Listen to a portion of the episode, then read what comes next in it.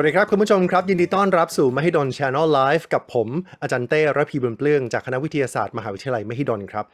คุณผู้ชมครับวันนี้เราจะมาอัปเดตกันเรื่องของโควิด -19 มีด้วยกัน 2 ประเด็นครับ ประเด็นแรกก็คือเราจะมาพูดกันถึงโควิด -19 ตัวใหม่ที่กำลังเป็นกระแสเลยก็คือเดลตาครอน หลาย ๆ ท่านอาจจะบอกว่าหืมโอมิครอนที่มันโผล่มาเมื่อ 2 เดือนที่แล้วเนี่ยมันยังไม่ทันจะหายไปไหนเลย มีตัวใหม่เข้ามาแล้วเหรอ ความโอมิครอนยังไม่ทันจะหาย ความเดลตาครอนจะเข้ามาแทรกแล้วเหรอ วันนี้ครับเราจะมาดูกันว่า ไอ้เจ้าเดลตาครอนที่หลายๆ คนบอกว่า เอ๊ะมันจะเป็นสายพันธุ์ใหม่ เป็นลูกผสมสายพันธุ์ใหม่ของโควิด -19 เนี่ย มันมีข้อเท็จจริงอย่างไร มีข้อมูลอะไรที่เป็นข้อมูลล่าสุดเกี่ยวกับเดลตาครอนบ้าง วันนี้เราจะมาพูดคุยกันในประเด็นนี้ และอีกประเด็นหนึ่งครับ เราจะมาพูดคุยกันเรื่องของ โอมิครอน ว่ามีอะไรบ้างที่มันอัปเดตกว่าจากการที่เราคุยกันเมื่อคราวที่แล้ว วันนี้เราได้ผู้เชี่ยวชาญที่เราตั้งใจจะเชิญมากันเลยเพื่อจะพูดคุยถึง 2 เรื่องนี้ครับ ก็คือผู้ช่วยศาสตราจารย์ดรนายแพทย์ประวินนำทวัฒอาจารย์ประจำภาควิชาระบาดวิทยาคลินิก และชีวสถิติ คณะแพทยศาสตร์โรงพยาบาลรามาธิบดีมหาวิทยาลัยมหิดลครับ สวัสดีครับอาจารย์วินครับสวัสดีครับ สวัสดีครับอาจารย์สบายดีนะครับอาจารย์เต้ครับ สวัสดีครับครับวันนี้ครับเราจะมาอัปเดตกันครับอาจารย์ 2 เรื่องที่เราจะคุยกันหลักๆหนึ่งก็คือเรื่องของเดลตาครอนกับอีกเรื่องหนึ่งก็คือเรื่องของโอมิครอนหรือโอไมครอน แต่ก่อนที่จะไปถึง 2 เรื่องนี้ครับอาจารย์วินอาจารย์สบายดีนะสบายดีอันดัแรกคครัรับบก่อนเช็คก่อนนะ ก่อนที่จะไปถึงจุดนั้นว่าเราจะอัปเดตกับ 2 ประเด็นนี้ เรามาดูนิดนึงว่าสถิติ เรื่องของสถานการณ์โควิด -19 จนถึงปัจจุบันณวันที่ 11 มกราคม 2565 เป็นอย่างไร ข้อมูลนี้เป็นข้อมูลที่มีที่มามาจากกรมควบคุมโรค กระทรวงสาธารณสุขครับ ในวันนี้มีผู้ติดเชื้อรายใหม่ 7,133 ราย มีผู้เสียชีวิต 12 รายซึ่งตัวเลขตัวนี้มันเป็นตัวเลขถ้าในความเห็นของอาจารย์วินแล้วเป็นตัวเลขที่น่าตกใจไหมครับ ก็เป็นเรื่องที่ไม่ค่อยดีเท่าไหร่นะครับ เพราะว่ามันขึ้นมาจากช่วงประมาณสักหนึ่งถึงสองสัปดาห์ก่อนที่มันจะอยู่ประมาณช่วงสองพันถึงสามพันคนใช่ไหมครับครับอ่าก็ก็คืออยู่ในช่วงขาขึ้นครับ พูดตามตรงในในในตอนนี้นะครับครับครับ ถ้าถ้าอาจารย์ในฐานะที่อาจารย์ทำงานทางด้านระบาดวิทยา ตัวเลขไหนที่อาจารย์จะกังวลมากกว่า ระหว่างตัวเลขผู้ติดเชื้อกับตัวเลขผู้เสียชีวิตเนี่ยครับ จริง ๆ ส่วนตัวก็ต้องบอกว่าก็ก็กังวลทั้งคู่นะครับกังวลทั้งคู่ แต่ว่าแน่นอนว่าสิ่งที่เรากังวลมากกว่าแค่ติดเชื้อเพราะว่าบางส่วนของการติดเชื้อเนี่ยอาจจะไม่มีอาการหรืออาการน้อยก็ได้ส่วนที่เราเป็นห่วงกันมากกว่า คือคนที่เสียชีวิตนะครับ แล้วรวมถึงคนที่มีอาการหนักด้วยครับ คนที่ต้องนอน ICU คนที่ต้องใส่ท่อช่วยหายใจ ซึ่งซึ่งคนเหล่านี้ก็จะเป็นคนที่ ที่อาการหนักนะครับ ซึ่งทำทำทำให้มันมีปัญหารวมถึงปัญหาในการดูแลทางด้านระบบสาธสาธารณสุขด้วยว่าอ่าต้องต้องมาดูแลคนเหล่านี้นะครับประมาณนี้ครับ เราจะเห็นว่าในช่วงนี้ตัวเลขมันกำลังขึ้น มันเหมือนจะเป็นอีกเวฟหนึ่งอีกเป็นเป็นอีกระลอกหนึ่งครับถ้าในความเห็นของอาจารย์เนี่ยตอนเนี้ยเราเป็นระลอกที่เท่าไหร่แล้ว ผมเริ่มจำไม่ได้ผมเริ่มนับไม่ถูกแล้วว่าตอนนี้เป็นระลอกที่เท่าไหร่ผมว่าการเรียกว่าระลอกที่เท่าไหร่เนี่ยครับอาจารย์มันค่อนข้างจะเป็นอะไรที่ ดูดูภาพแล้วก็แต่ละคนอาจจะบอกภาพไม่เหมือนกันอย่างเงี้ยนะครับ แต่แน่นอนเราเห็นว่าเอ่อรอบที่แล้วเนี่ยที่ไปแตะที่สองหมื่นเนี่ยมันเป็นหนึ่งเวฟแน่นอนเพราะมันเห็นอืมใหญ่ๆเลยว่าขึ้นไปถึงถึงพีคประมาณสองหมื่นกว่า แล้วก็ค่อยๆ ลดลง แต่ก็ลดอย่างช้าๆ จนมาถึงปัจจุบันแล้วเหมือนจะหักขึ้นไปอีกหนึ่งอีกหนึ่งรอบอะนะครับ อย่างนั้นครั้งที่แล้วก็คงเป็นหนึ่งเวฟเหมือนกัน แต่ทีนี้ก่อนหน้านั้นเนี่ยจริงๆ มันก็จะมีช่วงที่เราติดเล็กๆ น้อยๆ อะไรเงี้ยนะครับ ซึ่ง อันนี้จะพูดยากครับ จริง ๆ ในทางระบาดวิทยาก็ไม่มี definition หรือคำจำกัดความความของคำว่า wave ที่ที่ที่ที่ชัดเจนนะครับ ว่าว่าต้องเท่าไหร่ถึงจะเรียกว่า wave เหมือนกันนะครับ ครับ ในระลอกนี้ดูเหมือนว่าค่อนข้างจะมาเร็วมาแรง มันมีอะไรที่น่าสนใจหรือว่าน่าจะต้องจับตาดูเป็นพิเศษไหมครับ ถ้าถ้าระลอกนี้ก็คิดว่าน่าจะเป็นเหมือนกับประเทศอื่น ๆ ในตอนนี้นะครับ ก็คือมันอาจจะเกิดขึ้นจากการที่มีสายพันธุ์ใหม่ที่เป็นโอมิครอนเนี่ยนะครับ ที่มันมีการติดติดกันได้ง่ายกว่านะครับ ติดกันได้ง่ายกว่า เพราะฉะนั้นเนี่ยมันก็จะมีจำนวนคนที่เป็นเนี่ยเยอะอย่างรวดเร็วนะครับ มันก็เลยอดูเหมือนว่าเวฟมันค่อยๆขึ้นอีกหนึ่งรอบนะครับครับถ้าถ้าลองไล่เรียงตอนนี้เราอยู่กับโควิด -19 มาประมาณ 2 ปีแล้ว ผมเริ่มจำไม่ได้ว่าก่อนหน้านี้มันมีตัวอะไรมาบ้าง เพราะว่าตัวที่ยังติดอยู่ในความทรงจำก็คงจะเป็นเดลต้ากับโอมิครอน และอาจจะมีตัวใหม่ที่ชื่อว่าเดลตาครอนหรืออะไรก็ตาม ผมเริ่มจำไม่ได้ว่าแต่ก่อนมันมีตัวอะไรกันมาอยู่บ้างที่เราเคยกังวลกับมันนะครับครับ จริง ๆ ประเทศไทยเป็นประเทศแรกนอกนอกจีนใช่ไหมครับ อาจารย์ที่เจอเจอเจอคนแรกเลย เพราะฉะนั้นเราก็ได้ผ่านตั้งแต่แรกเลยนะครับอืมตั้งแต่แรกส่งตรงมาจากเอ่อ ส่งส่งส่งมาจากตอนที่ระบาดที่อู่ฮั่นตอนแรกเลยนะครับอืมอืมอ่าในครับสายพันธุ์เดียวกันนะครับ เพราะฉะนั้นเนี่ยอันนั้นก็เราก็เคยเจอมาทีหนึ่งแล้วก็จะมีอยู่ช่วงหนึ่งที่จะเป็นคนที่ได้เอ่อเป็นเบต้านะครับของที่อังกฤษใช่ไหมครับ ที่ก็จะมีอ่าคลัสเตอร์ใน สถานบันเทิงหรือว่าอะไรอย่างนี้อีกเหมือนกันนะครับ ในช่วงนั้นอีกอีกอีกอีกระลอกหนึ่งตัวในในตอนนั้นนะนะครับครับจริงๆจะเรียกว่าเราผ่านมาหลายหลายอันก็ว่าได้อันที่เราไม่เคยเจอน่าจะเป็นแกมมามั้งที่อืมที่ที่ระบาดที่เอ่อที่แอฟริกาใต้แล้วมันมามันไปไม่ถึงไหน มันก็เลยมาไม่ถึงเราแบบนั้นนะนะครับครับ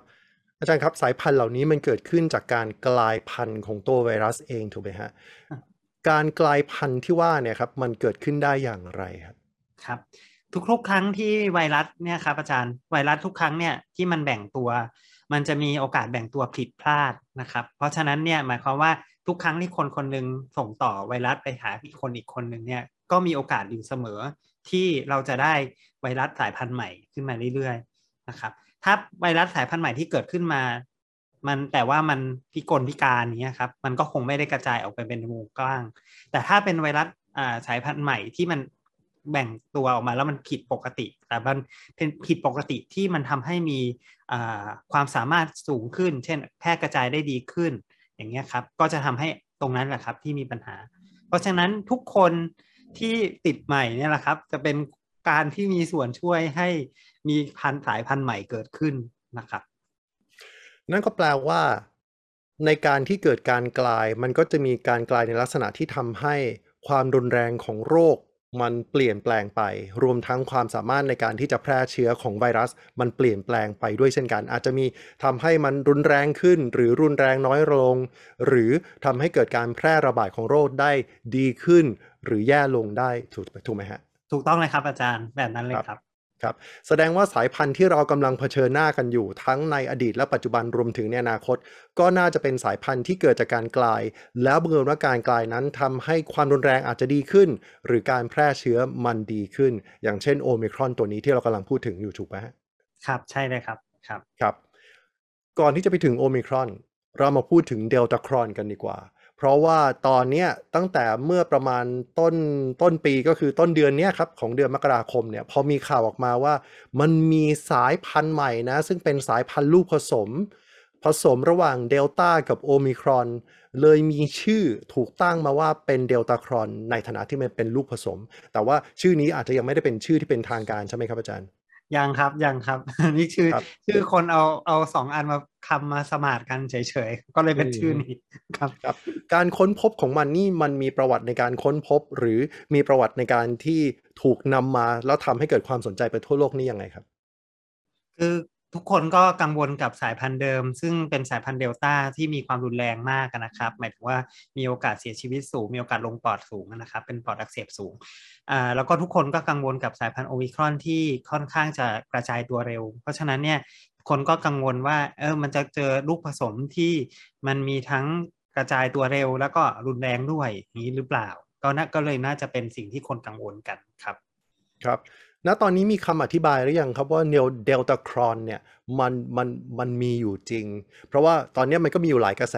บางกระแสก็บอกว่ามันเกิดจากการรวมกันของเดลต้ากับตัวโอมิครอนเนี่ยมารวมกันจึงกลายเป็นเดลตาครอน บางกระแสก็บอกว่าเฮ้ยมันคงจะเกิดจากการปนเปื้อน ของเดลต้ากับโอมิครอนในห้องปฏิบัติการ แล้วมันก็เลยทำให้อ่านผลออกมาได้ว่ามันเป็นลูกครึ่งหรือว่าลูกผสม บางคนอาจจะมองไปถึงว่าเฮ้ยมันอาจจะเกิดเกิดจากการที่นักวิทยาศาสตร์เอาสองอันนี้มารวมกัน แล้วมันเกิดหลุดออกมาจากห้องปฏิบัติการมันมันไปไกลถึงขนาดนั้น ตอนนี้ข้อเท็จจริงของมัน หรือว่าข้อมูลที่เรารู้จนถึงปัจจุบันเนี่ยเป็นยังไงครับครับเท่าเท่าที่ทราบนะครับอาจารย์ก็คือว่าตอนนี้ก็ยังมีอยู่ที่เดียวที่ ที่บอกว่าเจอสายพันธุ์ใหม่สายพันธุ์นี้นะครับ ซึ่งผมในในความเห็นผมคิดว่าการที่จะบอกว่ามันเป็นสายพันธุ์ใหม่หรือเปล่าเนี่ยคงจะต้องมีการตรวจสอบเกิดขึ้นนะครับ ซึ่งโดยปกติแล้วเนี่ยถ้าแลบที่ตรวจสอบเนี่ยตรวจพบอย่างนั้นจริง ก็อาจจะต้องมีการตรวจสอบโดยแลบอื่นนะครับ ว่าสายพันธุ์ที่เขาเจอเนี่ยมันก็เป็นอย่างที่เขาบอกจริงหรือเปล่านะครับซึ่งตรงตรงนี้คงต้องใช้เวลานิดนึงนะครับ รวมถึงอาจจะต้องมี ต้องมีหน่วยงานอื่นๆ เข้าไปตรวจสอบด้วย เช่นอ่าในกรณีนี้ก็คืออาจจะต้องเป็น W ทีมจาก WHO นะครับ ที่เป็นเอ่อคนที่กำหนดว่าสายพันธุ์ไหนอ่ามันดูมีความรุนแรงแล้วตั้งชื่อให้มันอย่างเงี้ยประมาณอืมนี้นะครับครับก็คงจะต้องรอการตรวจสอบนะครับ ผมผมยังติดใจกับประเด็นที่บอกว่า เอ๊ะมันเกิดจากการที่นักวิทยาศาสตร์สร้างมันขึ้นมาหรือเปล่า แล้วมันหลุดรอดออกมาจากห้องปฏิบัติการหรือเปล่า อันนี้มีความเป็นไปได้บ้างไหมครับ คือเท่าที่เราทราบนะครับ อาจารย์ก็คือว่าส่วนใหญ่ไวรัสที่มันมีการกลายพันธุ์เนี่ยมันจะคล้ายๆ กับมีความใกล้เคียงกับต้นต้นทางหรือว่าพ่อพันธุ์หรือแพะแม่พันธุ์ของมันเนี่ยนะครับ ว่ามันยังพอไล่ไปได้อยู่ว่า อันเนี้ยมาจากการเปลี่ยนแปลงตรงจุดนี้คือปีการเปลี่ยนแปลงเพียงเล็กน้อยทีละชั้นทีละชั้นอยู่นะครับ ก็เอ่อเพราะฉะนั้นเนี่ยผมคิดว่า การที่จะสร้างใหม่เนี่ย สร้างใหม่เนี่ยคงจะต้องมีการเปลี่ยนแปลงค่อนข้างมากมันคงจ้ำไปเลยว่าเป็นอันใหม่หรืออะไรอย่างเงี้ยแล้วก็ในตอนเนี้ยคิดว่าทุกคนน่าจะสนใจกับการที่เราคงคงพูดง่ายๆคืออาจจะไม่ได้มีเวลาว่างนะครับ มานั่งมานั่งสร้างอันใหม่ให้อะไรเงี้ยประมาณอย่างเงี้ยนะครับ คงจะคงจะพยายามค้นคว้าในว่า เอ๊ะทำยังไงให้เราถึงไม่เป็น หรือว่าทำยังไงให้เราเอ่อป้องกันเชื้อได้หรือเชื้อติดทางไหน เราจะได้ป้องกันได้ถูก หรือว่ารักษายังไงอย่างนี้ยมากกว่า คิดว่าโอกาสที่จะหลุดจากแลบเนี่ยน่าจะค่อนข้างยาก เพราะว่าอือฮึคนนักวิทยาศาสตร์ส่วนใหญ่เนี่ยตอนเนี้ยกำลังอยากที่จะรักษา อยากที่จะสร้างการป้องกัน เพราะฉะนั้นเนี่ยแน่นอนว่าถ้าเขารักษาได้เขาป้องกันได้เขา ดังแน่นอนพูดตามตรง เพราะฉะนั้นดีกว่าอืมที่เขาจะไปสร้างอันใหม่ทำไมเพื่อให้มันวุ่นวายแล้วงงเฉยๆประมาณอย่างนั้นนะครับ คุณผู้ชมหลาย ๆ ท่านอาจจะยังคงสงสัยกับคำว่าเกิดการปนเปื้อนในห้องปฏิบัติการ แล้วทำให้ได้เป็นเดลตาครอนนี้ออกมาเนี่ยคำคำว่าปนเปื้อนในห้องปฏิบัติการนี้มันหมายถึงอะไรครับอ๋อ ผมผมคิดว่ามันคงคงหมายถึงการการการตรวจนะครับ อาจารย์การตรวจในในที่นี้คือการตรวจหาสายพันธุ์เนี่ยนะครับ มันอาจจะเกิดความผิดพลาดในแง่ของเครื่องมือที่ใช้เนี่ยนะครับ หรือว่าวิธีการที่ใช้ในการตรวจสอบ มันอาจจะตรวจสอบแล้วมันพลาดไปเจอ sample ที่มันคล้ายๆมีทั้งสองอันอยู่ในอันเดียวกันนะครับ หรือว่า จริง ๆ มันก็มีโอกาสเป็นไปได้อีกเช่นเดียวกันที่คนคนเดียวกันเนี่ยครับจะสามารถติดได้ทั้งเดลต้าแล้วก็โอมิครอนในคนคนเดียวกันอีกเหมือนกันเหมือนคนที่โชคร้ายที่ติดอืมมาทั้งสองสายพันธุ์นี้ก็ก็มีโอกาสเป็นไปได้อยู่แล้ว เพราะฉะนั้นอ่าสิ่งที่เอาไปตรวจของเขามันก็เลยอาจจะตรวจได้ออกมาเป็นสองแบบอย่างเงี้ยประมาณนี้ก็ก็เป็นไปได้เหมือนกัน หรือแม้กระทั่งการเก็บตัวอย่างนะครับ อาจจะเก็บตัวอย่างไม่ดีเอาของคนที่เป็นเดลต้าไปผสมกับของคนที่เป็นโอมิครอนอย่างเงี้ยก็ก็ได้อีกเหมือนกัน เพราะฉะนั้น มันก็เลยต้องมีกระบวนการตรวจสอบตรงนี้เนี่ยแหละครับว่าว่าสิ่งที่มันเกิดขึ้นมันเป็นสายพันธุ์ใหม่จริง ๆ หรือเปล่า หรือว่ามันเป็นความผิดพลาดทางด้านเทคนิคในการตรวจสอบสายพันธุ์อย่างเงี้ยครับครับ แต่ในที่นี้อาจารย์ก็ยังไม่ได้ตัดความเป็นไปได้ที่มันเกิดจากการผสมกันจริง ๆ ถูกไหมฮะใช่ครับก็ก็คงต้องรอดูต่อไปว่าทีมที่เขาไปตรวจสอบแล้วเขายืนยันแบบนั้นจริงหรือเปล่า ถ้าถ้าทีมที่เป็นอีกทีมเข้าไปตรวจสอบแล้วพบว่าจริงก็ก็อาจจะต้องเชื่อ เพราะว่ามันมีหลายทีมที่ค้นแล้วเหมือนกัน ได้ผลตรงกันครับผมครับนั่นก็เป็นกระบวนการทางวิทยาศาสตร์อย่างหนึ่งนะครับใช่ในครับการที่ถ้าเราทำผลออกมาได้อย่างหนึ่งแล้ว ถ้าอีกแลบหนึ่งอีกห้องปฏิบัติการหนึ่งใช้วิธีเดียวกันก็น่าจะได้ผลเหมือนกันเนาะใช่ไหมคครัรับบอาจารย์ใช่เลยครับครับครับ ความน่ากังวลของเดลตาครอนถ้ามันมีอยู่จริงนะอาจารย์ ด้วยความที่เดลต้ามันทำให้เกิดโรครุนแรงโอมิครอนมันทำให้เกิดการติดได้ง่ายขึ้น มันจะทำให้ถ้ามันมีอยู่จริง มันจะทำให้เราน่ากังวลหรือน่า เราจะต้องกลัวมันเพิ่มขึ้นไหม หรือว่าในฐานะที่อาจารย์เป็นเป็นแพทย์ แล้วก็ผู้ที่เกี่ยวข้องกับเรื่องของระบาดวิทยาเนี่ยตัวนี้มันจะเป็นตัวที่ทำให้เราต้องกังวลกับมันไหมครับ ผมว่าจริง ๆ มันก็น่ากังวลถ้ามันมีจริง แต่ว่าจริง ๆ มันอาจจะมันอาจจะไม่ได้เป็นอย่างที่เราคิดเสมอไปก็ได้นะครับอืมก็เอ่ออย่างที่โอมิครอนที่ตอนแรกแล้วก็เราก็กลัวมันเหมือนกันว่ามันจะรุนแรงกว่าเดิมหรือเปล่าหรือมันจะอะไรเงี้ยมันก็อาจจะไม่ได้เกิดขึ้นแบบนั้นเสมอไปนะครับ เพราะฉะนั้นเนี่ยตอนนี้ก็ก็คงต้องรอข้อมูลที่มาจากอ่าที่เขาเคลมว่าเขาเป็นสายพันธุ์ใหม่เนี่ยว่าว่ามันเป็นยังไงบ้าง แล้วมันอัตราการกระจายตัวมันเยอะไหมหรือว่าความรุนแรงมันเป็นอย่างไรบ้างนะครับผมอืมฮึครับ ตอนนี้ก็มีคุณผู้ชมหลาย ๆ ท่านฮะ คงจะสงสัยว่าเอ๊ะเดลตาครอนเนี่ยมันพบในประเทศไทยหรือยังครับอาจารย์ เท่าที่ทราบยังไม่มีนะครับเท่าที่ทราบ ครับ และเท่าที่ทราบก็มีอยู่ที่เดียวในโลกด้วยครับ เพราะฉะนั้นเนี่ยอืมก็ก็ที่อื่นก็ยังงงงๆกันอยู่เหมือนกันนะครับ อืมว่าเจอได้ครับ อย่างไรหรือว่าเป็นยังไงบ้างคงต้องมีการตรวจสอบจริง ๆ ครับ ครับ ถามไปเผื่อในอนาคตครับอาจารย์ ถ้าเดลตาครอนมันมีอยู่จริง แล้วมันเข้ามาในประเทศไทย ในฐานะที่เราเราเราคงจะต้องเป็นผู้ที่จะต้องดูแลตัวเองอยู่ด้วยเนี่ยเรามีวิธีในการที่จะจัดการสิ่งเหล่านี้ยังไงดีครับ ในการที่จะป้องกันโรคจากโอจากจากเดลตาครอนโอเค จริง ๆ การป้องกันโรคโควิดก็กลับมากลับมาที่มาตรการเดิมๆ ที่จริงๆเราเราก็น่าจะเริ่มคุ้นชินกับมันบ้างแล้วนะครับ อันดับที่หนึ่งก็คือเรื่องการใส่หน้ากากนะครับ เพราะว่าเชื้อแพร่กระจายทางด้านอ่า จากจากจากทางสารคัดหลั่งที่อาจจะอยู่ในน้ำลายหรือในคอในเสมหะอะไรเงี้ยนะครับ แล้วก็กระจายผ่านทางในอากาศมาถึงมาถึงคนคนที่คนที่ติดนะครับ เพราะฉะนั้นเนี่ยการใส่หน้ากากนี่ค่อนข้างจะเป็นสิ่งสำคัญนะครับก็ก็การป้องกันตัวด้วยหน้ากากนี่ก็เป็นสิ่งที่จำเป็นสำหรับเชื้อโรคไม่ที่ชื่อว่าโควิดเนี่ยนะครับ ซึ่งไม่ไม่จำกัดสายพันธุ์นะครับ เป็นยังต้องการการป้องกันแบบนี้อยู่ รวมถึงมาตรการอื่น ๆ ที่เราก็อาจจะพยายามปฏิบัติกันแต่แน่นอนว่าบางทีมันก็ทำได้ยากเช่น พยายามอยู่แยกกันพยายามไม่กินข้าวร่วมกัน หรือว่าไม่ไม่จับกลุ่มร่วมกันหรืออะไรเงี้ยนะครับอ่าพยายามมี social distancing เนี่ยนะครับก็ก็ช่วยได้ได้ในระดับหนึ่งเช่นเดียวกันนะครับผมครับแล้วก็มาตรการอื่น ๆ ที่เราก็มีอยู่แล้วเช่นอ่าล้างมือบ่อยๆ ไม่จับจมูกไม่จับปากครับอะไรอย่างเงี้ยนะครับ ก็จะช่วยได้บ้างในครับ ครับ เพราะฉะนั้นคำแนะนำที่เราใช้มาตลอด 2 ปีนี้ก็ยังคงน่าจะได้ผลดีอยู่ถูกไหมฮะ ใช่ครับ ใช่ครับ ครับ ครับในอนาคตมันคงจะมีสายพันธุ์อื่นๆ เพิ่มเติมขึ้นมาครับ ทุกๆ ครั้งที่เราได้ยินว่ามันมีสายพันธุ์ที่มันกลายไป เราเราเราในฐานะที่เป็นคนเสพสื่อ เราควรจะต้องมีสติ หรือว่ามีมีข้อแนะนำยังไงดีไหมครับสำหรับผู้ที่เป็นผู้ที่เสพสื่อครับอาจารย์ เขาเข้าใจครับ ก็คือว่าการที่เรารับทราบว่ามันมีเนี่ยดีแล้วครับ แต่ว่าในทางในในทางกลับกันอ่าเราก็อ่าอาจจะต้องทวนตัวเองนิดนึงว่าแล้วที่เขารู้ว่ามีอันใหม่แล้วอันใหม่เป็นอย่างไร อันใหม่อืมฮึมันใหม่เป็นแบบไหน แล้วเชื่อได้แค่ไหนว่าอันใหม่จะเป็นแบบนั้นนะครับ เราก็อาจจะต้องประกอบด้วยวิจารณญาณของเราเองรวมถึงอาจจะต้องฟังความจากหลายข้างด้วยครับอืมฮึว่ามันว่ามันเป็นยังไงบ้างแล้วแล้วมันเราค่อยมาสรุปความอะนะครับ ว่าเราจะเชื่อ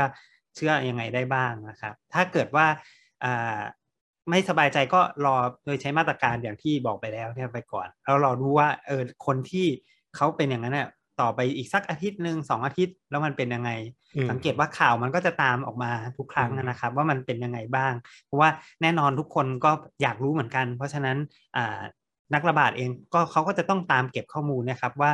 คนที่เป็นเหล่านั้นคนเหล่านั้นเนี่ยจะเป็นยังไงบ้าง แล้วก็จะ จะมีอาการมากกว่าไหมหรือจะแพร่กระจายมากกว่าไหมหรืออย่างนี้เช่นเดียวกันครับ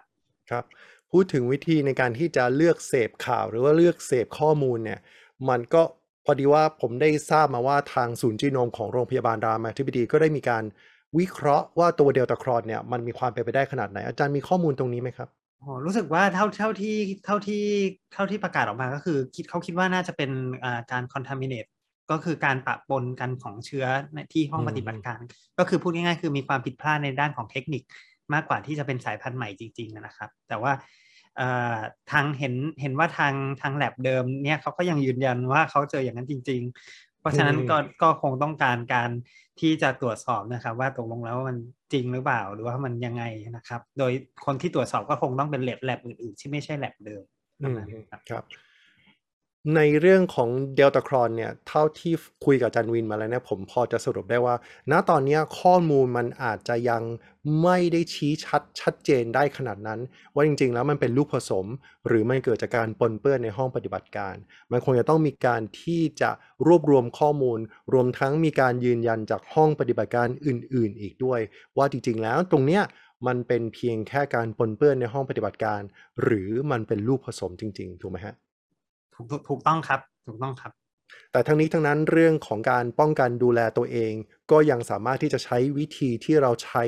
มาแล้วตั้งแต่ 2 ปีที่แล้วเนี่ยมายังยังยังใช้ได้อยู่ แต่ว่าอาจจะต้องมีความเคร่งครัด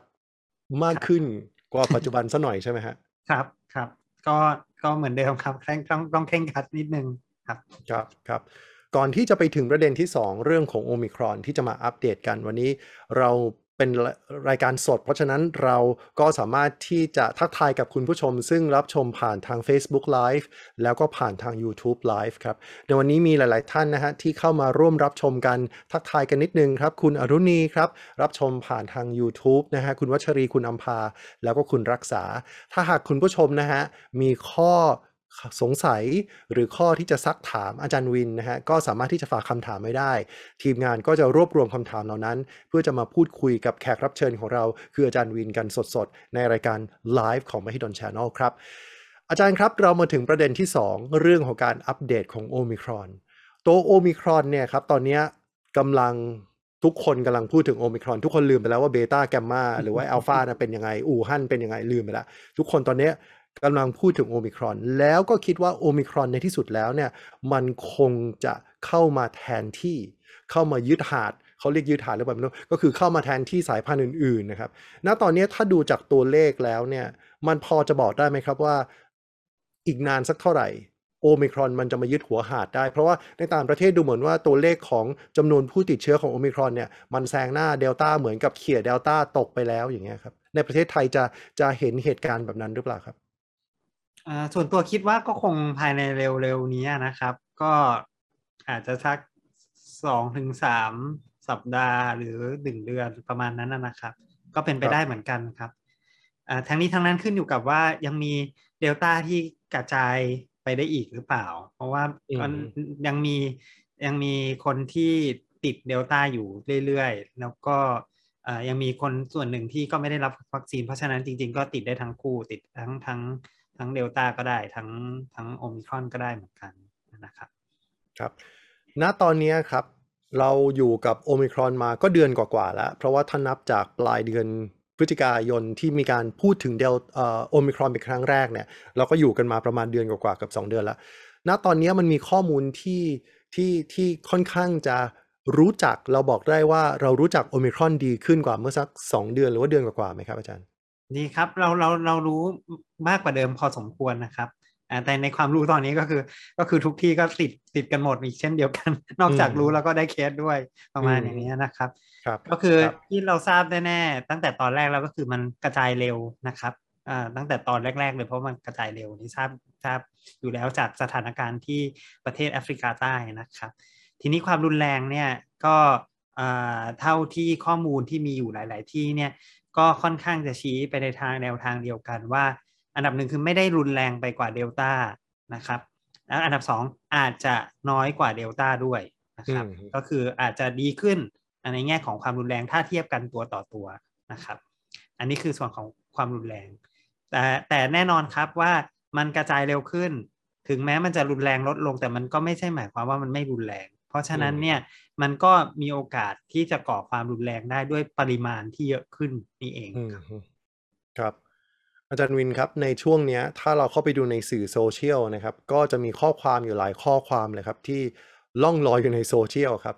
จะวันนี้ครับเราจะมาลองอัปเดต ว่าข้อเท็จจริงเหล่านี้ที่เรากำลังจะยกเรื่องของ 6 ความเชื่อเกี่ยวกับโอไมครอนเนี่ยจะดูซิว่าเราจะลองไล่ไปดูเลยว่า ในแต่ละความเชื่อที่ว่าเนี่ยมันจริงไม่จริงหรือมันจริงบางส่วน ไม่จริงบางส่วนอย่างไรครับ เริ่มจากข้อแรกครับอาจารย์ครับโอไมครอนคือไวรัสแห่งความหวัง มันเป็นวัคซีนธรรมชาติ เพราะว่ามีโอกาสที่จะแพร่กระจายในวงกว้าง แต่ว่ามันจะสร้างภูมิคุ้มกันหมู่เพื่อจะสยบโควิด -19 ครับ อาจารย์ครับข้อความนี้มันอาจารย์มีความเห็นอย่างไรครับ คือในฐานะที่เป็นหมอคนหนึ่งเหมือนกันนะครับ ก็มีความรู้สึกว่า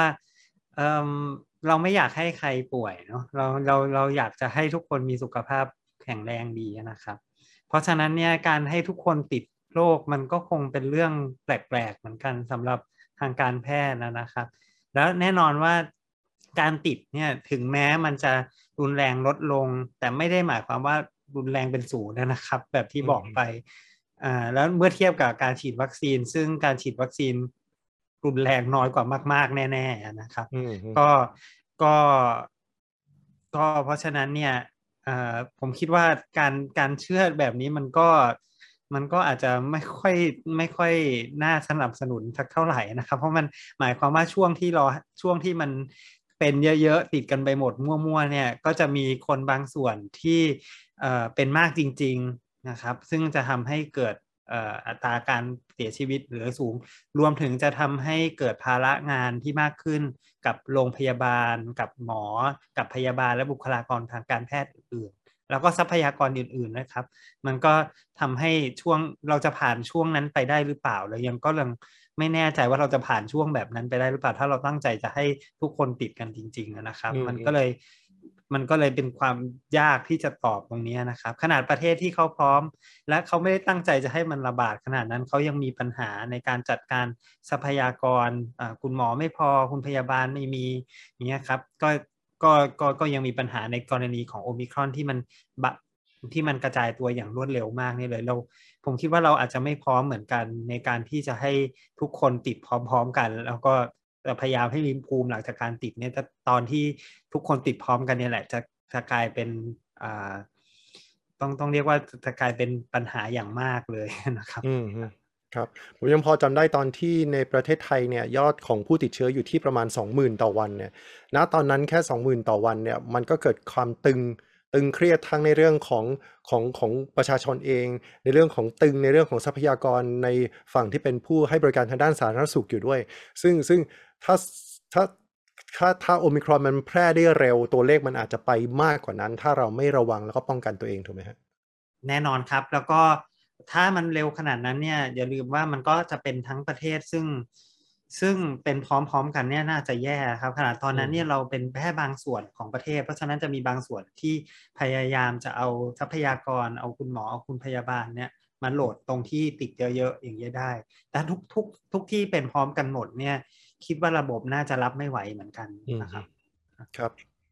อาจารย์ครับมีประเด็นเขาเป็นเป็นความเชื่ออันที่สองเขาบอกว่าโอ ไมครอนติดง่ายแต่ไม่ร้ายแรง เชื้อไม่ลงปอด อันนี้อาจารย์มีความเห็นว่ายังไงครับ ครับ คือจริงๆมันก็มีการศึกษาทางวิทยาศาสตร์เหมือนกันนะครับว่าที่ที่เชื้อมันชอบอยู่มันชอบอยู่ที่ไหนนะครับ ซึ่งถ้าถ้าตัวเชื้อเดิมๆเนี่ยเชื้ออย่างอ่าเดลต้าอย่างเงี้ยครับจะชอบอยู่ในในเนื้อเยื่อของปอด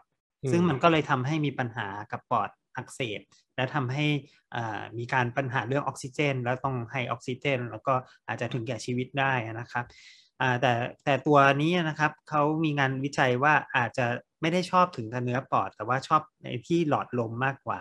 นะครับ ซึ่งงานวิจัยยังเป็นงานวิจัยเล็ก ๆ อยู่นะครับ อันนี้อาจจะต้องการข้อมูลเพิ่มเติมตรงนี้อีกนิดนึง แต่ถ้าประกอบกันไปกับว่าที่พบว่าอัตราการตายหรืออัตราการนอนโรงพยาบาลมันก็ลดลงด้วย มันก็ดูแนวโน้มมันก็น่าจะเป็นแบบนั้นจริง ๆ เหมือนกันนะครับ ครับ อาจารย์แต่ผมยังติดใจคำว่ามันไม่ร้ายแรงเนี่ย อาจารย์อาจารย์มีความเห็นยังไงครับว่าผมว่าไม่ร้ายแรงก็คือ มันไปมันไปที่ปอดลดลงก็จริง แต่มันก็ยังไปบ้างนะครับเราไม่รู้ว่าใครจะเป็นผู้โชคร้ายที่มันไป และใครจะเป็นผู้โชคดีนะครับ เพราะฉะนั้นด้วยในทางที่ดีที่สุดก็คือ ไม่ติดก็น่าจะดีที่สุดนะครับ การที่บอกว่ามัน เป็นแล้วเป็นลดลงโอเค มันก็คุณถ้าคุณโชคดีคุณก็เป็นเหมือนคนอื่น ๆ ที่อาจจะความความเสี่ยงต่อการการเป็นปอดอักเสบหรือการเสียชีวิตก็จะลดลง แต่คุณก็อาจจะไม่ได้หมายความว่าทุกคนจะเป็นคนที่โชคดีคนนั้นอาจจะโชคร้ายโครงปอด โดยเฉพาะคนที่อาจจะไม่เคยได้รับวัคซีนมาก่อนเนี่ยนะครับ ซึ่งมันก็อาจจะมีโอกาสลงปอดมากได้เหมือนกันอย่างนี้นะครับ เพราะฉะนั้นไม่ติดก็น่าจะดีที่สุดครับผม ครับ ข้อที่3ครับ เด็กอายุน้อยกว่า 12 ปี มีโอกาสติดเชื้อได้ง่ายกว่าผู้ใหญ่ แล้วก็เด็กเหล่านี้ครับอาจจะเป็นผู้ที่แพร่เชื้อต่อไปในวงกว้าง ข้อความนี้อาจารย์มีความเห็นว่าอย่างไรครับครับ คือในส่วนของเด็กเนี่ยนะครับต้องยอมรับเลยครับว่าเด็กเป็นกลุ่มอ่าเป็นกลุ่มเสี่ยงกลุ่มสุดท้าย กลุ่มท้ายๆเลยก็ได้ครับ ที่เราไม่ได้ฉีดวัคซีนให้เขามาโดยตลอด เพราะในการระบาดรอบที่ผ่านๆมาคนที่มีปัญหามากๆเนี่ยมักจะเป็นคนที่สูงอายุคนที่มีโรคประจำตัว เพราะฉะนั้นทรัพยากรโดยเฉพาะวัคซีนเราก็จะไปทุ่มกับคนเหล่านั้นนะครับ ในขณะที่เด็กเนี่ยเราแทบจะไม่ฉีดวัคซีนเลยจนถึงตอนถึงปัจจุบันนี้ก็ยังจำกัดอายุที่ไม่ได้เด็กมากอยู่ดี ที่จะฉีดวัคซีนได้ แล้วก็มีวัคซีนแค่ไม่กี่ตัวเท่านั้น รวมไปถึงข้อมูลนะครับจากข้อมูลที่งานวิจัยต่างๆเนี่ย ก็น้อยกว่าข้อมูลในผู้ใหญ่ เพราะฉะนั้นเนี่ยจะทำให้ก็เข้าใจครับคือในผู้ปกครองหลาย ๆ ท่านพอไม่มีข้อมูลก็ไม่กล้าที่จะตัดสินใจให้ลูกตัวเองเนี่ยฉีดวัคซีนเหมือนกันนะครับเพราะฉะนั้นอ,อันนี้ก็น่าจะต้องค่อย ๆ แก้ไปนะครับ แล้วก็ต้องให้ความสำคัญกับเด็กมากขึ้นนะครับว่าเขาก็ติดเชื้อได้เหมือนกัน ถึงแม้ว่าเขาจะโอกาสที่เขาจะเป็นอาการหนักเนี่ยจะน้อยกว่าผู้ใหญ่นะครับ แต่ว่าเขาก็มีโอกาสเหมือนกันนะอ่าแล้วพอเขาติดก็อาจจะไปติดกับคนอื่น ภายในครอบครัวติดคุณพ่อคุณแม่ ติดอ่าคุณปู่คุณย่าอย่างเงี้ยได้เหมือนกันนะครับ เพราะฉะนั้นเด็กเป็นกลุ่มที่เราอาจจะต้องมาโฟกัสแล้วนะครับ ว่าจะทำยังไงให้เราป้องกันเด็กเหล่านี้จากจากการเกิดโรคเหมือนกันนะครับครับอาจารย์ครับข้อมูลที่ผมได้ยินมาก็คือณตอนเนี้ยอาจจะไม่ได้พูดถึงเด็กโตด้วยซ้ำไป อาจจะพูดถึงเด็กทารก ก็มีโอกาสที่จะติด แล้วก็มีโอกาสที่จะต้องเข้าไปนอนในโรงพยาบาล หรือแม้แต่เข้า ICU อันนี้เป็นสิ่งที่น่ากังวลไหมครับ ใช่ครับ ก็มีโอกาสได้เหมือนกันครับ แล้วก็อย่างที่บอกนะครับ ก็คือเราไม่ตอนนี้เรายังไม่ได้ฉีดวัคซีนให้ถึงเด็กขนาดนั้นเลยครับ เพราะฉะนั้นเนี่ยกลุ่มเนี้ยจะเป็นกลุ่มท้ายๆที่เรายังไม่ได้ทำอะไรที่ให้เขาเลยในขณะที่ผู้ใหญ่เนี่ยคือเราฉีดทุกคนบางคนไปเข็มห้าเข็มหกอะไรอย่างเงี้ยแล้วแต่เด็กกลุ่มเนี้ยเป็นกลุ่มที่ ไม่ได้ฉีดเลย เพราะฉะนั้นเนี่ยโรคมันก็จะยังอยู่ในในกลุ่มที่ยังมีปัญหาตรงจุดนี้เหมือนกันนะครับ ครับ ข้อทีสี่ 4 ครับ โอมิครอนติดแล้วไม่แสดงอาการ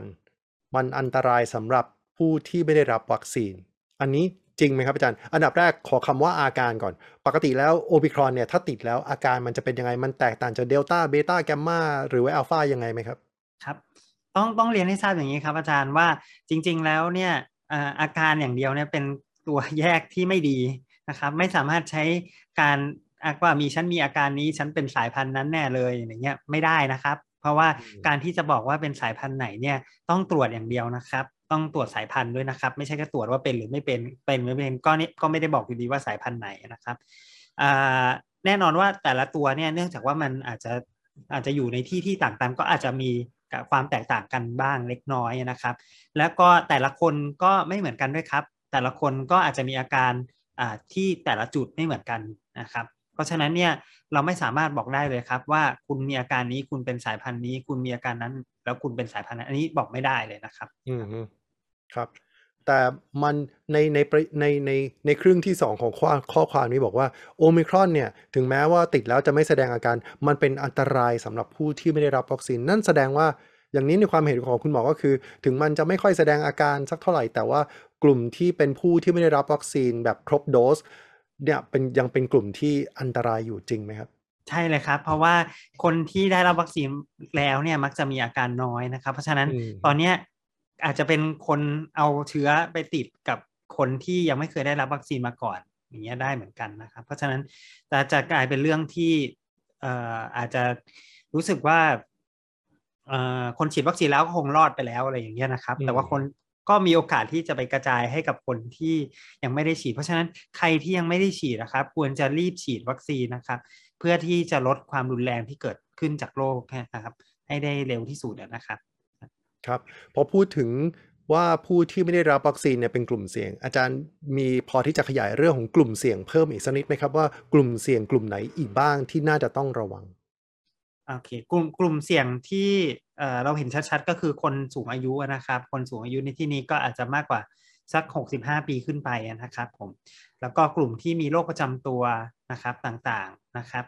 กลุ่มที่มีภาวะอ้วนนะครับ หรืออ้วนมากเนี่ยนะครับ ก็ ก็เวลาเป็นแล้วก็อาจจะเป็นหนักกว่าคนอื่นนะครับ ก็อันนี้จะเป็นกลุ่มหลักๆนะครับที่ที่ที่เป็นกลุ่มเสี่ยงนะครับว่าว่าว่าจะเวลาเกิดโรคจะเป็นหนักกว่าชาวบ้านนะครับ เพราะฉะนั้นกลุ่มใครที่อยู่ใครที่รู้ตัวว่ามีความเสี่ยงเหล่านี้แล้วยังไม่ได้ฉีดนะครับ ก็ถ้าถ้าตอนนี้มันระบาดแล้วมันจับมือใครไม่ได้แล้วครับ ว่าใครรับใครติดหรือใครไม่ติดตอนนี้งงไปหมดแล้วครับ เพราะฉะนั้นเนี่ยอืมคุณต้องป้องกันตัวเองแล้วล่ะ ก็จะต้อง ต้องโอเค นอกจากมาตรการที่ทำอยู่แล้วก็จะถ้ายังไม่ได้ฉีดวัคซีนก็ควรจะฉีดด้วยนะครับเพื่อเป็นการป้องกันตัวอีกชั้นหนึ่งครับถามอาจารย์วินครับณตอนนี้มีหลาย ๆ บริษัทยาในต่างประเทศเนี่ยเขาบอกเขากำลังกำลังคิดค้นตัววัคซีนที่จะป้องกันโอมิครอนโดยเฉพาะอาจารย์แนะนำให้รอไหมครับ การการพัฒนาวัคซีนเนี่ยตอนแรกเราคิดว่าวัคซีนบางแพลตฟอร์มเนี่ยจะสามารถพัฒนาได้เร็ว แต่จนแล้วจนรอดจน ตอนนี้สองปีแล้วใช่ไหมครับ มันก็ยังไม่มีวัคซีนอัปเดตมาเลยนะครับ ตอนตั้งแต่สองปีที่ผ่านมา มันก็ยังมีความลำบากในการพัฒนาวัคซีนอยู่บางส่วน รวมถึงที่ผมคิดว่าน่าจะน่าจะลำบากมากก็คือ วัคซีนมันจะต้องมีคนทดลองในการใช้นะครับ ก่อนที่จะเอามาให้คนอื่นใช้ว่าใช้แล้วมัน work จริง ๆ เนี้ยนะซึ่งซึ่งตรงจุดนี้แหละครับ จะจะใช้เวลาค่อนข้างมากในการพัฒนาวัคซีน กว่าวัคซีนเนี่ยจะมาทดลองใช้แล้วปรากฏ สมมติทดลองประมาณสักสามเดือน ปรากฏตอนนี้โอมิครอนอาจจะหายไปแล้ว กลายเป็นกลายเป็นสายพันธุ์ใหม่มาอีกแล้วอะไรเงี้ย อันเนี้ยจะเป็นจุดที่มีปัญหามากเลยครับของการพัฒนาวัคซีนนะครับ ในปัจจุบันนะครับ เพราะฉะนั้นอาจารย์ไม่แนะนำให้รอเนาะก็ถ้าถ้าถ้า ตอนนี้ก็ก็ตอนนี้มันระบาดไปทั่วแล้วครับก็ถ้าเกิดว่านั่นรอรอตอนนี้ยังมองไม่เห็นเลยครับ ว่าจะมาวันไหนหรือเมื่อไหร่ รวมถึงอย่าเราอย่าลืมว่ามันมาแล้วเนี่ยมันก็ไม่ได้มาจริง ๆ หมายถึงว่ามาแต่ข่าว แต่ว่าแต่ว่าตัวยังซื้อไม่ได้ หรือว่าคนนู้นแย่งไปคนนี้ไม่ให้หรืออะไรอย่างนี้อีกหรือว่าผลิตไม่พอโรงงานผลิตไม่ได้หรืออะไรอย่างนี้ก็ก็มีปัจจัยอีกหลายอย่างกว่ากว่าที่เราจะได้วัคซีนเวอร์ชั่นใหม่ออกมาเนี่ยนะครับ ครับผมครับ มีอีกข้อความหนึ่งครับ อาจารย์วินครับ หน้ากากผ้าไม่สามารถป้องกันไวรัสโอมิครอนได้ อันนี้จริงเท็จขนาดไหนครับอ่าต้องต้องเรียนให้ทราบครับว่าหน้ากากเนี่ยถ้าเราไม่ได้ใส่อะไรเลยเนี่ยแน่นอนเรามีโอกาสติดสูงนะครับ หน้ากากผ้าก็จะเป็นระดับชั้นที่ดีกว่า ไม่ได้ใส่อะไรเลยนะครับอืมแต่ว่าถ้าอยากให้ดีกว่านั้นอีกนะครับ เนื่องจากหน้ากากผ้าเนี่ยมันมีรูที่มันใหญ่กว่า นะครับอ่าหน้ากากชนิดอื่นนะครับอืมรวมไปถึงว่าขึ้นอยู่กับผ้าที่เราใช้มันเป็นผ้าอะไร แล้วก็ผ้านั้นนะเขาผลิตมามีกี่ชั้นอะไรเงี้ยนะครับ แล้วก็เอ่อหน้ากากที่ดีไปกว่าหน้ากากผ้าก็คือหน้ากากอนามัยทางการแพทย์นะครับ ซึ่งจะมีประมาณ 3 ชั้นนะครับ แต่หน้ากากอนามัยทางการแพทย์ก็จะมีปัญหาเรื่องการฟิตกับหน้าว่ามันมันครอบแล้วมันอาจจะมีรูรั่วข้างๆ หรืออะไรอย่างนี้ได้นะครับ ถ้าอยากได้กั้นมากกว่านั้นไปอีกก็อาจจะต้องเป็นหน้ากากที่ที่กรองที่มีประสิทธิภาพสูงนะครับ ถ้าถ้าเคยได้ยินก็อาจจะเป็นพวก N95 KN 95 KF 94 หรืออะไรเงี้ยนะครับ ที่เขามีการดีไซน์ว่ามีการกรองอาที่ละเอียดกว่าหน้ากากธรรมดาทั่วไป มันก็จะเป็นลำดับชั้นประมาณอย่างนี้ยนะครับ ซึ่งอ่าแน่นอนครับ อันนี้ขึ้นอยู่กับว่าอ่าเราสามารถที่จะหามาใช้ได้หรือเปล่านะครับ ด้วยด้วยด้วยนะครับ ว่าถ้าเกิดว่า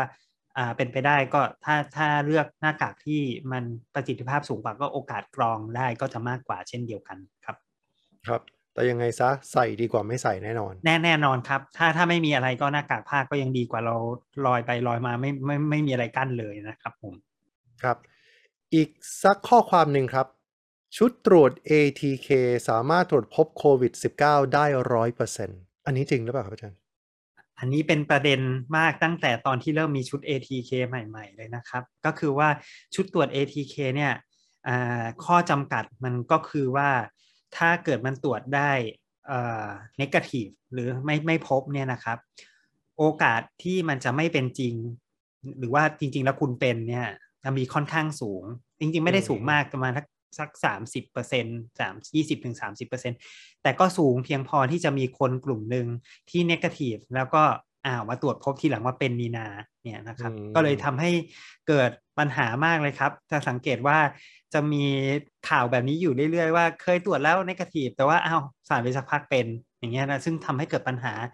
ซึ่งเพราะฉะนั้นหมายความว่าถ้าคุณตรวจ negative นะครับ คุณอย่าพึ่งชะล่าใจนะครับ อย่าพึ่งนั้นลาว่า เฮ้ยไม่เป็นแล้วหรืออะไรเงี้ยนะครับ ก็ให้ระมัดระวังว่ายังอาจจะเป็นได้อยู่นะครับ เพราะว่าชุดตรวจเนี่ยมันไม่สามารถที่จะดีเทคได้หมดทุกคนนะครับอืมครับ ถ้าเกิดว่าถ้าตอนเนี้ยที่เขาแนะนำกันเนี่ยก็คือโอเค อาจจะตรวจอีกครั้งไหมนะครับ ตรวจอีกครั้งอาจจะผ่านไปวันสองวันสามวันอะไรเงี้ยนะครับ ตรวจอีกครั้งหนึ่งเพื่อที่จะอ่าดูว่ามันยังไม่ขึ้นอีกหรือเปล่า อันนี้ก็จะเป็นตัวเพิ่ม ความสามารถในการดีเทคอีกอีกเหมือนอีกวิธีหนึ่งเหมือนกันนะครับ หรือว่าถ้าใครเอ่อรู้สึกกังวลจริง ๆ ว่าเอ้ยจะเป็นหรือเปล่าหรือเนี้ยครับ ก็ตรวจด้วยวิธีมาตรฐาน ซึ่งก็คือ PCR นะครับ อันนี้ก็จะสามารถที่จะตรวจได้แม่นยำกว่าว่าเป็นโรคหรือเปล่านะครับ ครับ ในเบื้องต้นถ้าผลเป็นลบ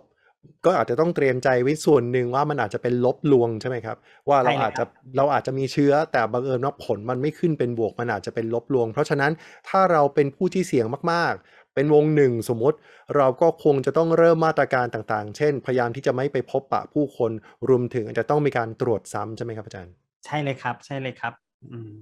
ครับครับแต่ถ้าได้เกิดครับว่าเป็น positive นะครับ อาจารย์ฮะฮะ โอกาส positive จะสูงมากครับ เพราะฉะนั้นเนี่ยถ้าเป็น positive ได้ทำใจเลยครับ ว่าเป็นแน่ๆเลยนะครับอืมถ้าจะเป็นแบบนั้นนะครับ ครับ ถ้ามัน positive ก็เตรียมใจไว้เลยว่าคงมันคงจะมีแนวโน้มมาก ๆ ที่จะเป็น positive ถูกไหมครับ ใช่เลยครับ อันนี้เป็นเป็นคุณสมบัติของตัว ATK นะครับ ไม่ว่าจะรุ่นไหนก็จะประมาณนี้หมดเลยครับ ครับ อาจารย์ใช้คำว่า ATK รุ่นไหนแสดงว่า ATK มันมีอยู่ด้วยกันหลายประเภทถูกไหมมีหเพลาราะยว่ารูปแบบมากใช่ไหมคฮะรับมันครับผมบางบางทีก็บางทีก็เห็นใช้น้ำลาย ซึ่งมันฟังดูง่ายบางบางบางที่เห็นเข้ามาเอามามาสวมไว้ที่ปาก แล้วก็ให้มันสามารถที่จะซึมออกมาจากน้ำลายได้เอง บางที่อาจจะต้องมีการแย่ลึกแย่ตื้น วิธีการเหล่านี้มันจะมีผลในการที่จะทำให้การอ่านค่าหรือบอกได้ไหมครับว่าติดติดโควิด หรือไม่ติดโควิดนะครับครับ มีวิธีหรือแหล่งที่เก็บเนี่ยครับก็เป็นประเด็นอีกมากเหมือนกันนะครับ ว่าว่าเราควรจะเก็บจากตรงไหนบ้างหรืออะไรนี้นะครับอ่าจริง ๆ วิธีมาตรฐานที่สุดของที่เขาตรวจในโรงพยาบาลเนี่ยก็คือจิ้มไปบริเวณที่โพรงหลังจมูกนะครับ ก็คือด้านหลังของจมูกที่เชื่อมอยู่กับคอหอยของคนเราเนี่ยนะครับ ซึ่งซึ่งเป็นจุดที่เชื้อมันชอบอยู่ตรงนั้นมากที่สุด เพราะฉะนั้นเนี่ยถ้าได้จากตรงนั้นเนี่ยเอ่อมันก็จะน่าจะน่าจะเป็นตัวบอกที่เชื่อถือได้มากที่สุด นะครับอ่าอีกที่หนึ่งคือถ้าเกิดว่าลงปอดไปแล้วก็ไปเอาในปอดนะครับ แต่อันนั้นเราไม่พูดถึงเพราะว่าคนส่วนใหญ่ ถ้าขนาดนั้นก็ควรจะมีอาการมากแล้วหรืออะไรประมาณนี้นะครับ แล้วก็การเก็บในปอดก็ยากมากอ่าทีนี้ที่อื่นนะครับอ่าเช่นในจมูกเนี่ยเราก็หวังว่าเออถ้าเกิดคนเรามีน้ำมูกมากถึงประมาณหนึ่งเนี่ยเชื้อมันน่าจะถูกพัดออกมาในจมูกด้วยนะ น่าจะมีบางส่วนอยู่ในอยู่ในของเอ่อโพรงจมูกด้วยนะ อะไรประมาณนั้นก็เลยมีคนจิ้มเฉพาะด้านหน้าของจมูกแล้วไปตรวจ ซึ่งง่ายกว่านะครับ แล้วก็คล้ายๆกับมันไม่ได้ไม่ได้ลึกมากเพราะฉะนั้นคนก็จะกล้ากล้าตรวจกันมากกว่า แล้วก็อาจจะไม่ทำอันตรายต่อไม่ให้เลือดออกอะไรเงี้ยมากกว่านะครับ แล้วก็ในช่องคอก็เหมือนกันครับ บางคนก็อาจจะให้จิ้มลงไปลึกๆในช่องคออย่างนี้ก็เหมือนกันก็อาจจะมีส่วนของเชื้อโรคที่มันอยู่บริเวณนั้นใกล้ ๆ กันเหมือนกัน ก็อาจจะติดไปตรวจได้เหมือนกัน แต่แน่นอนว่าทั้งหมดเหล่านี้ไม่ว่าจะเป็นในจมูกในช่องคอหรือว่าจะน้ำลายก็แล้วแต่เนี่ย มันก็จะสู้ที่ตรวจหลังโพรงจมูกไม่ได้ ซึ่งเป็นวิธีมาตรฐานนะครับเพราะฉะนั้นถ้าเกิดว่าเราต้องการจะความ sure ว่าจะเป็นจากตรงไหนก็คือ เอาจากด้านหลังของโพรงจมูกนะครับ แต่ทั้งนี้ทั้งนั้นครับขึ้นอยู่กับว่าอุปกรณ์ในชุดเป็นยังไงด้วยครับ ถ้าอุปกรณ์ในชุดเนี่ยเขาให้คุณมาเป็น เป็นไม่แน่ใจอาจารย์เคยเห็นคัต cotton bud อันเบ้อเร่อไหมครับ มันก็ไม่ไม่น่าจะแยงเข้าไปในจมูกในจมูกใคร มันก็ไม่ได้ใหญ่ขนาดนั้นนะครับ ก็ขึ้นอยู่กับอุปกรณ์ที่เขาแถมมาด้วยนะครับ ว่าเป็นยังไงบ้างนะคครัรับบเพราะฉะนั้นก็คือต้องขึ้นอยู่กับชุดคิดด้วยว่าชุดคิดนั้นถูกออกแบบมาเพื่อดีสำไซหรับน์มาแบบไหนใช่ครัถูบกเก็บผมเอ่อเก็บตัวอย่างจากตรงไหนจากจากจากโพรงจากโพรงจมูกหรือว่าช่องหลังโพรงจมูกหรือว่าจากคอถูกไหมครับอาจารย์หรือแม้แต่ใช่เลยน้ำครัลาบยใช่เลยครับครับครับ ลองอ่านในคู่มือมันมักจะมีมากับชุดด้วยนะครับ อ่านอ่านสักนิดก็จะได้เข้าใจมันมากขึ้นนะครับ ครับ ณตอนนี้ครับอาจารย์นี่เป็นความสงสัยส่วนตัวครับอาจารย์ ในบางที่ก็อาจจะมีคำแนะนำว่าจะต้องมีการตรวจ ATK ก่อนที่จะเข้าร่วมงานอะไรสักอย่างหนึ่งถ้า ATK มันเป็นลบแล้วก็สามารถที่จะเข้าไปในงานได้ อันนี้อาจารย์มีความเห็นว่ายังไงครับ เพราะว่าเวลาที่บอกว่า ATK เป็นลบแล้วเข้าร่วมงานได้บางคนก็อาจจะชะล่าใจถึงขนาดเปิดหน้ากาก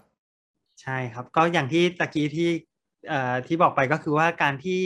เราได้ ATK เป็นลบเนี่ยจริง ๆ เราก็ยัง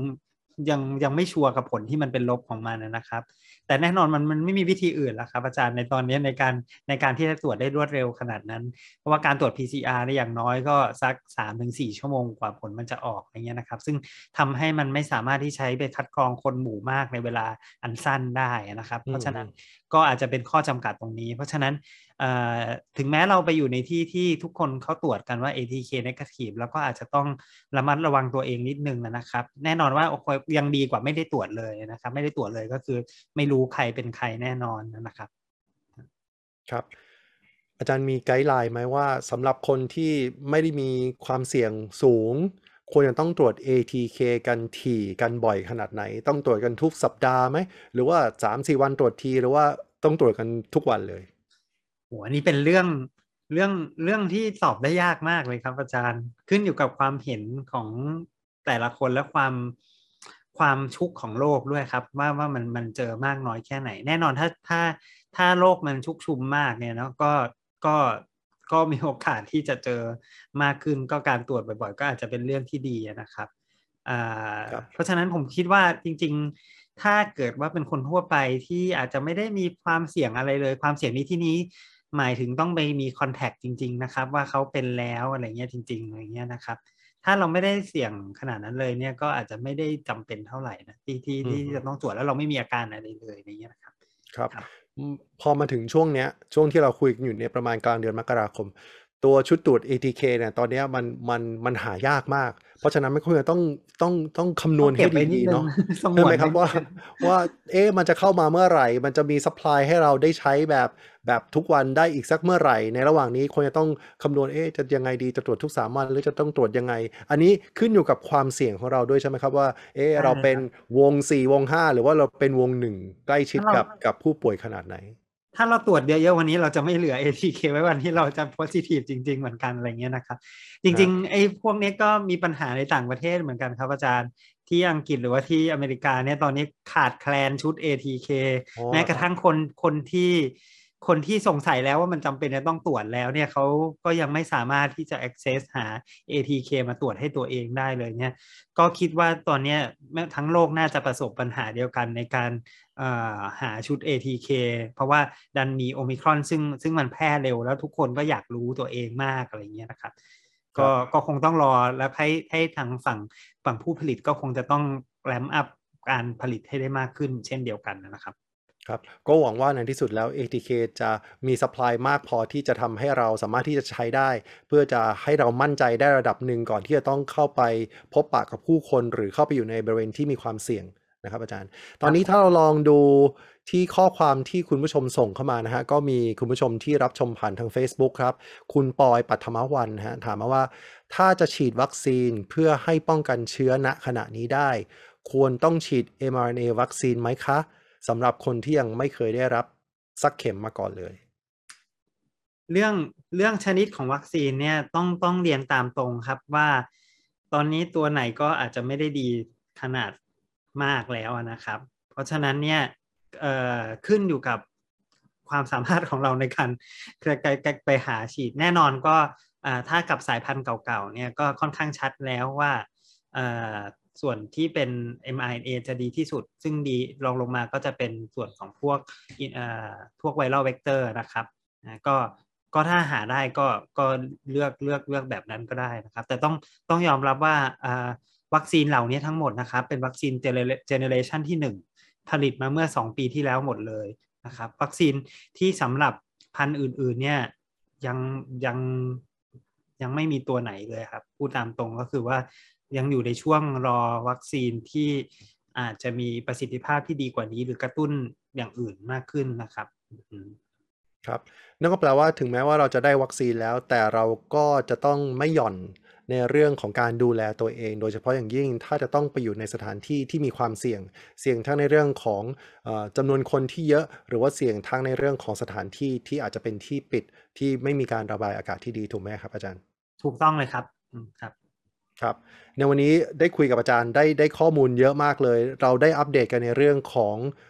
โอมิครอน เพราะว่ามันมีข้อความอยู่หลายข้อความในโซเชียลที่มันลอยไปลอยมาแล้วเราก็ลองมาจับดูซิว่าในความเห็นของอาจารย์เนี่ย มันเป็นเรื่องจริงที่เชื่อถือได้ขนาดไหน รวมถึงเราได้พูดถึงเดลตาครอนว่า ณตอนนี้ข้อมูลของเดลตาครอนมันไปถึงไหน มันมีการชี้ชัดกันไปแล้วหรือยังว่าเดลตาครอนเนี่ยมันเป็นลูกผสมจริง ๆ หรือจริงๆแล้วมันเป็นแค่ของเรื่องของการปนเปื้อนของตัวอย่างที่อยู่ในห้องปฏิบัติการเท่านั้น วันนี้ครับอาจารย์ครับอาจารย์มีอะไรที่จะฝากถึงคุณผู้ชมที่รับชมมมหิดล Channel Live ในเรื่องของการดูแลสุขภาพในช่วงนี้บ้างไหมครับ ขอเรียนเชิญครับ ครับก็ก็เหมือนเดิมครับก็คือโควิด ไม่ว่าสายพันธุ์ไหนนะครับ ก็สามารถที่จะป้องกันด้วยการดูแลตัวเองด้วยการใส่หน้ากากนะครับ อย่างที่บอกไปว่าถ้าถ้าถ้าเราสามารถที่จะหาหน้ากากที่มีประสิทธิภาพดีๆ ได้ก็อาจจะดีกว่านะครับ ในการในการใช้ป้องกันตัวเองนะครับ แล้วก็ถ้าเรารู้แล้วว่าใครที่เขาเป็นอยู่เนี่ยครับ ก็เราก็อย่าไป อย่าไปติดจากเขาไปอีกหนึ่งหนึ่งคนนะครับ รวมถึงถ้าเราสงสัยว่าเราเป็นก็อย่าไปทำให้ตัวเลขเพิ่มเหมือนเดิมก็ก็พยายามระมัดระวังตัวเองอย่าให้ให้ให้เป็นหรือว่าอย่าไปทำให้คนอื่นเขาเป็นมากไปกว่านี้นะครับ มันก็จะวนกันไม่รู้จบกันสักทีนะครับแล้วก็เหมือนเดิมครับพันใหม่ ๆ ก็ใจเย็นๆครับไม่ต้องไม่ต้องกังวลมากครับ ใจเย็นๆใช้ใช้ใช้เวลาอ่าคือเข้าใจว่าทุกคนก็คงจะภาวะพะวงเพราะว่า อาจจะอาจจะไม่ได้ตามข่าวหรืออะไรเงี้ย แล้วก็พอตามข่าวทีก็กลัวว่าจะมีอะไรใหม่ๆอย่างเงี้ยก็อยากจะให้เวลาที่เสพข่าวก็อาจจะต้องคำนึงถึงที่ไปที่มาของข่าวนิดนึง อาจจะพิจารณานิดนึง รวมถึงอาจจะเพราะให้เวลามันนิดนึงครับว่าคนอื่นเขาเห็นว่ายังไงหรือมีข้อมูลอื่นเพิ่มเติมมาอีกหรือเปล่าอย่าเพิ่งรีบไปตระหนกนะวินาทีแรกที่เราไปอ่านข่าวนั้นอย่างนั้นนะครับ เพื่อเพื่อที่จะรักษาจิตใจตัวเราเองด้วยนะว่าเราจะได้ไม่ไม่รู้สึกท้อตกใจแล้วก็ทำอะไรไม่เป็นทันอันทำอะไรเลยนี่ก็ทั้งทั้งที่เรายังไม่ได้เป็นอะไรเลยนะครับก็ก็ก็ไม่ได้ไม่น่าจะเป็นเรื่องที่ดีเหมือนกันครับผมครับอาจารย์ครับวันนี้เราได้ข้อมูลค่อนข้างจะเยอะเลย ต้องขอบคุณอาจารย์ผู้ช่วยศาสตราจารย์ดรนายแพทย์ประวินนำทวัฒน์ อาจารย์ประจำภาควิชาระบาดวิทยาคลินิก และชีวสถิติ คณะแพทยศาสตร์โรงพยาบาลรามาธิบดีมหาวิทยาลัยมหิดลครับ อาจารย์ครับ ขอบคุณมากนะครับ โอกาสหน้าคงจะได้มาอัปเดตกันในเรื่องของสายพันธุ์ใหม่ๆ หวังว่าจะไม่มีสายพันธุ์ใหม่ๆเนาะแต่ได้คงจะมาอัปเดตในเรื่องของโควิด แล้วก็สถานการณ์เรื่องของโรคระบาดนี้ครับขอบคุณอาจารย์ขอบคุณมากเลยครับ อาจารย์ขอบคุณครับครับผมคุณผู้ชมครับในวันนี้ครับเราได้คุยกับอาจารย์วิน อาจารย์ประวินและเรารู้แล้วล่ะว่าเดลตาครอนเนี่ยยังไม่พบในประเทศไทย เพราะฉะนั้นยังไม่ต้องตื่นตระหนก ถ้าจะให้ดีเวลาที่ได้รับข่าวมาเช็คข่าวให้แน่เนาะให้แน่ใจว่าแหล่งข่าวนั้นเชื่อถือขนาดไหน แต่ไม่ว่าจะอย่างไรเรื่องของการได้รับวัคซีนเรื่องของการดูแลตัวเองตามมาตรการที่เราเคยทำกันมาอยู่แล้วก็ยังสามารถที่จะป้องกันได้ ไม่ว่ามันจะเป็นเดลตาครอนหรือโอมิครอน ในแง่ของเรื่องของการอัปเดตโอมิครอนนั้นก็คือแนวโน้มก็คือ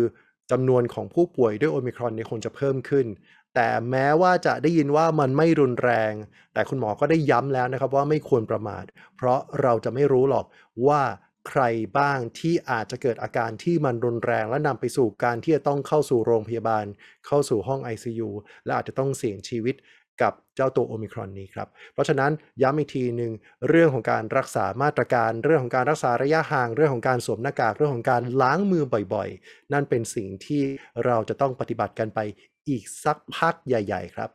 ในระหว่างที่เราจะต้องดูแลตัวเองในเหตุการณ์โรคระบาดโควิด -19 มหิดลแชานลก็จะกลับมาพบกับคุณผู้ชมในทุกๆ ครั้งที่มีประเด็นร้อน ประเด็นสำคัญที่เราในฐานะที่เป็นผู้สร้างองค์ความรู้ และเป็นเจ้าขององค์ความรู้ในหลาย ๆ เรื่อง ก็จะได้มีโอกาสที่จะมาบอกเล่าให้คุณผู้ชมได้เข้าใจ